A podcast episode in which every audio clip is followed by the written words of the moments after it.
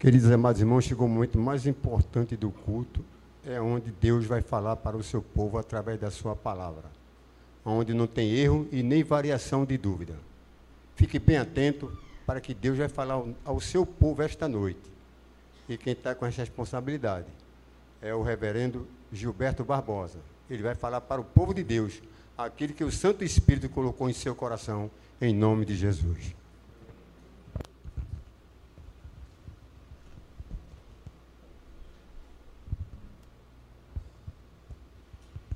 Irmãos, vamos ler juntos o texto de João dezesseis, João capítulo dezesseis, capítulo, versículo trinta e três, João dezesseis, versículo trinta e três.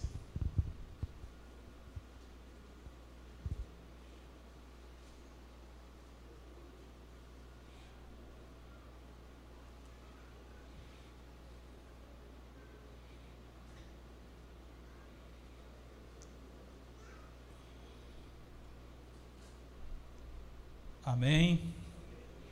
Vamos ler todos juntos? Todo mundo pronto? Vamos lá? Estas coisas para que tenhais paz em mim. No mundo passais por aflição, mas tende bom ânimo, eu venci o mundo. Oremos.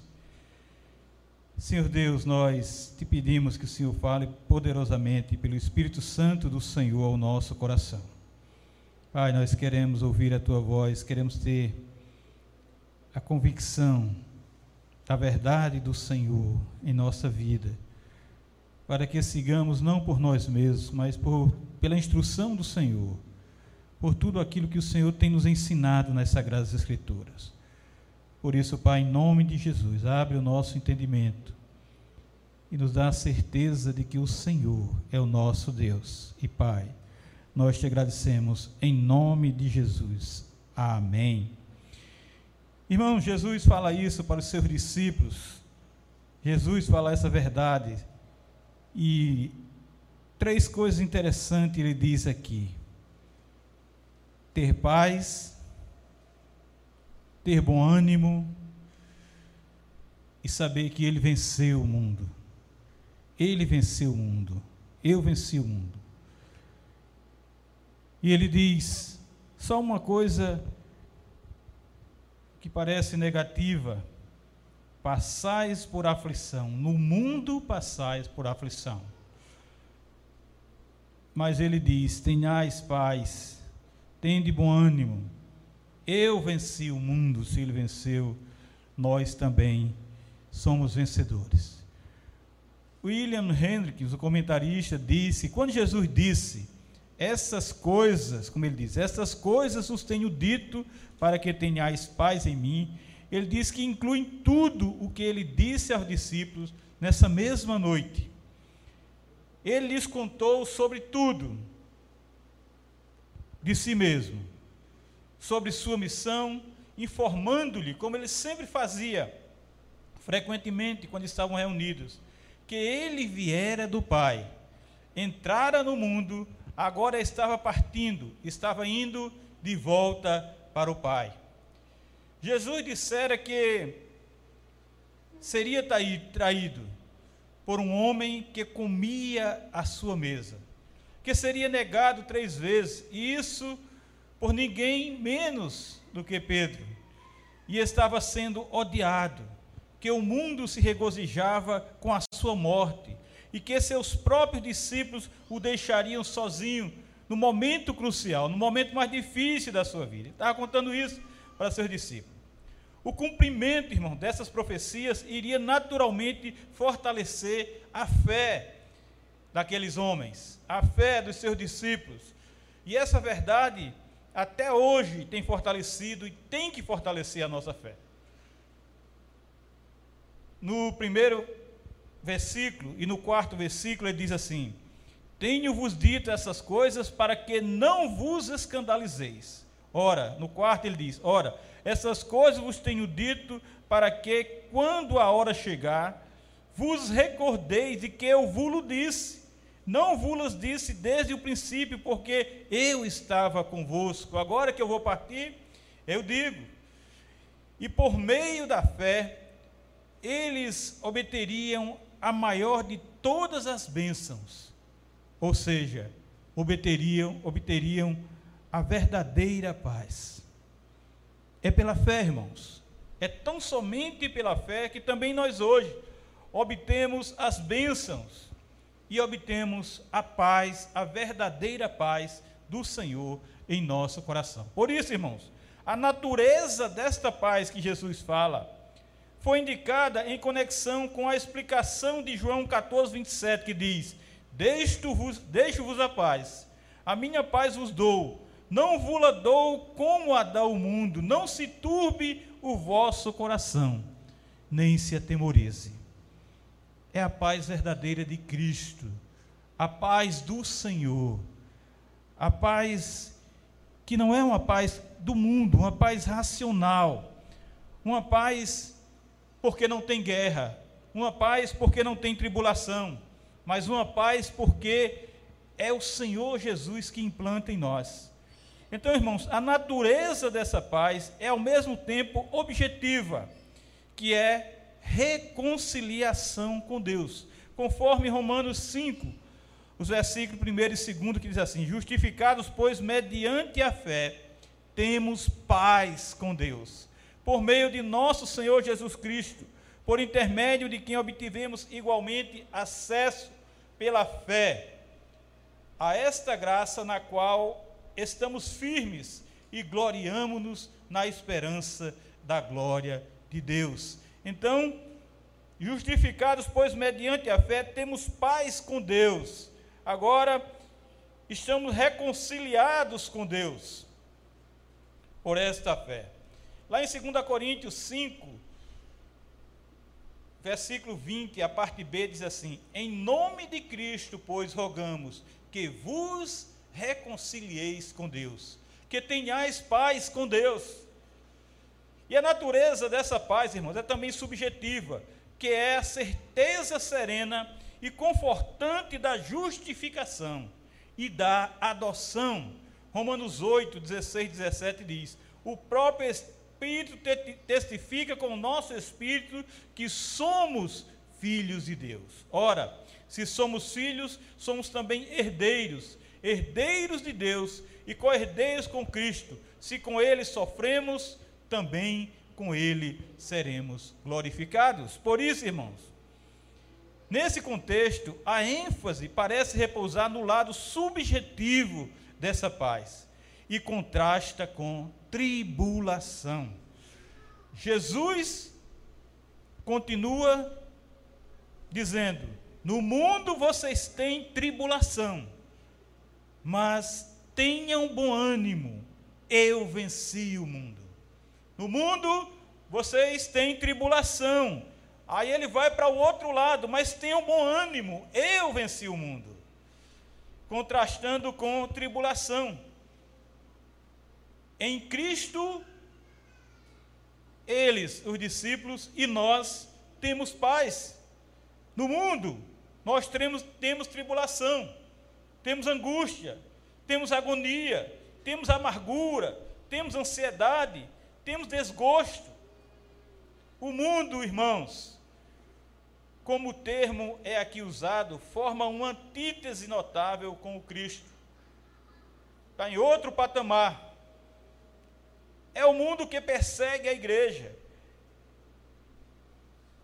Este mundo é o reino do mal, a humanidade alienada da vida de Deus, que tem uma hostilidade aberta contra Deus, contra o seu Cristo e contra o seu povo. Esta é a humanidade levada pelo pecado, exposta ao julgamento, e que é necessitada, que necessita da salvação do Senhor. O termo que é corretamente traduzido por tribulação tem um significado primário, tanto no grego quanto em inglês, que é pressão.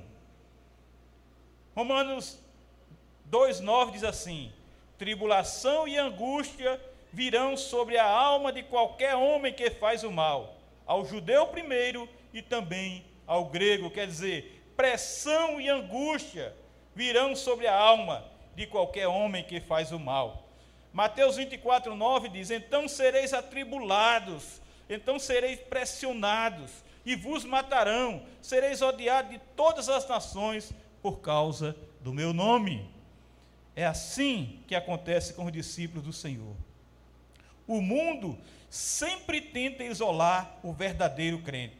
Os discípulos podem esperar tribulação de todos os lados por causa da sua relação com o mestre. Já vi muitos pastores dizer, muitos pregadores dizer: se a sua vida está muito tranquila, se a sua vida está muito em paz, sinto muito, mas você não está seguindo o caminho cristão. Você não está seguindo ao mestre. João quinze, vinte e um diz: tudo isso, porém, vos farão por causa do meu nome, portanto não conhecem aquele que me enviou. Eles não conhecem a Deus. Se eles me perseguem, vão perseguir vocês também. Mas, irmãos, este é exatamente o princípio. Aqui está a verdade. Ou seja, que o que acontece com o mestre, certamente acontecerá com os seus discípulos. A direção oposta também indica que o discípulo pode esperar exatamente vencer por causa da sua relação com o mestre. Se ele venceu, nós somos vencedores. Nós também vencemos. As palavras que Jesus diz: mas tenham bom ânimo, eu venci o mundo, claramente implicam em e por isso vocês, meus seguidores, também vencerão. Veja o exemplo. Um alpinista e seu guia estão tentando subir um penhasco íngreme. A gente vê muito isso lá nos cânions de São Francisco, lá de Paulo Afonso a Xingó. A gente vê esses, esses essas subidas íngremes. Mas com as habilidades que resultam de longa experiência no alpinismo, o guia, aquele guia, faz a subida tranquila e grita para o homem que está na extremidade inferior da corda, lá embaixo: não tenha medo, porque eu consegui. Eu cheguei ao topo.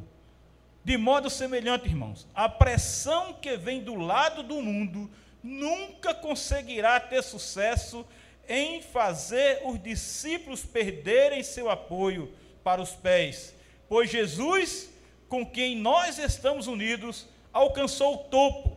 Então, nós também alcançaremos. Amém, irmãos? Glória a Deus! Aleluia!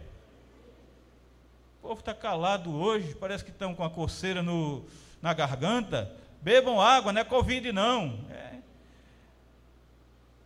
Em vista de tudo o que procede, precede nesse capítulo, irmãos, a promessa da vinda e obra do Espírito Santo, a predição da gloriosa volta de Cristo, a certeza do amor constante do Pai, não surpreende que exatamente quando chegamos aqui,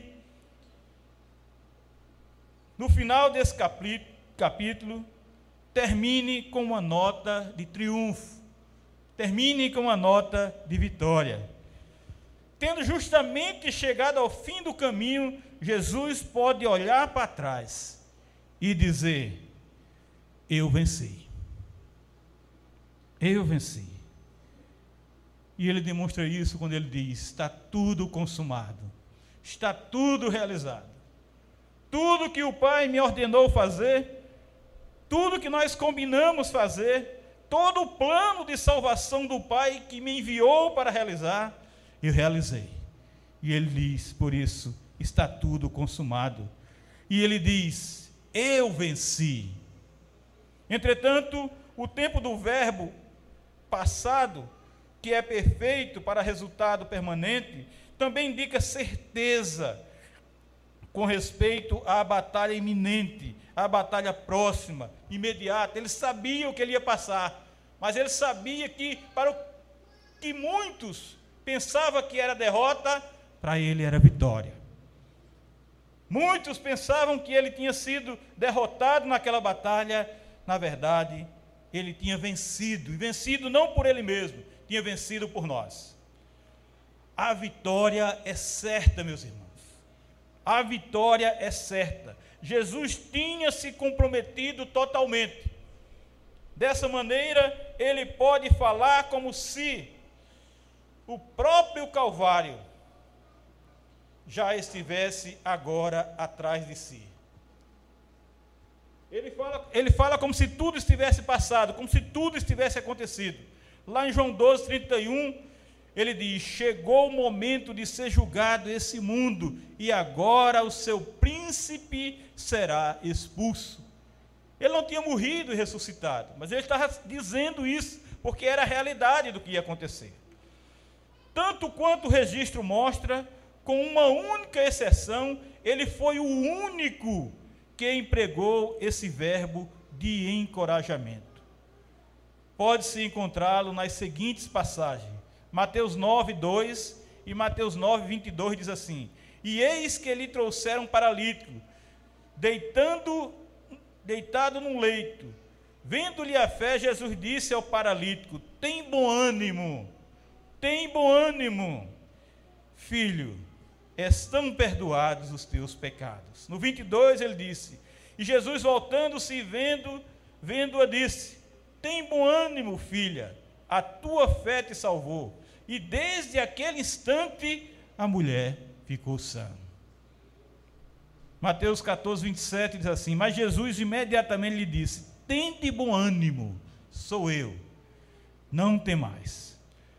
Lá em Marcos dez, quarenta e nove, parou Jesus e disse: chamai-o, o cego que estava clamando por ele. Chamaram então o cego, dizendo-lhe, já não foi Jesus que disse, foram os discípulos que disseram: tende bom ânimo, levanta-te, ele te chama. Por isso que ele diz que existe uma única exceção, porque aqui quem chama o cego são os discípulos. Irmãos, sem dúvida alguma, quem vencer junto com Cristo tem razão de estar animado, tem razão de estar alegre, tem razão de estar muito feliz. E é isso mesmo.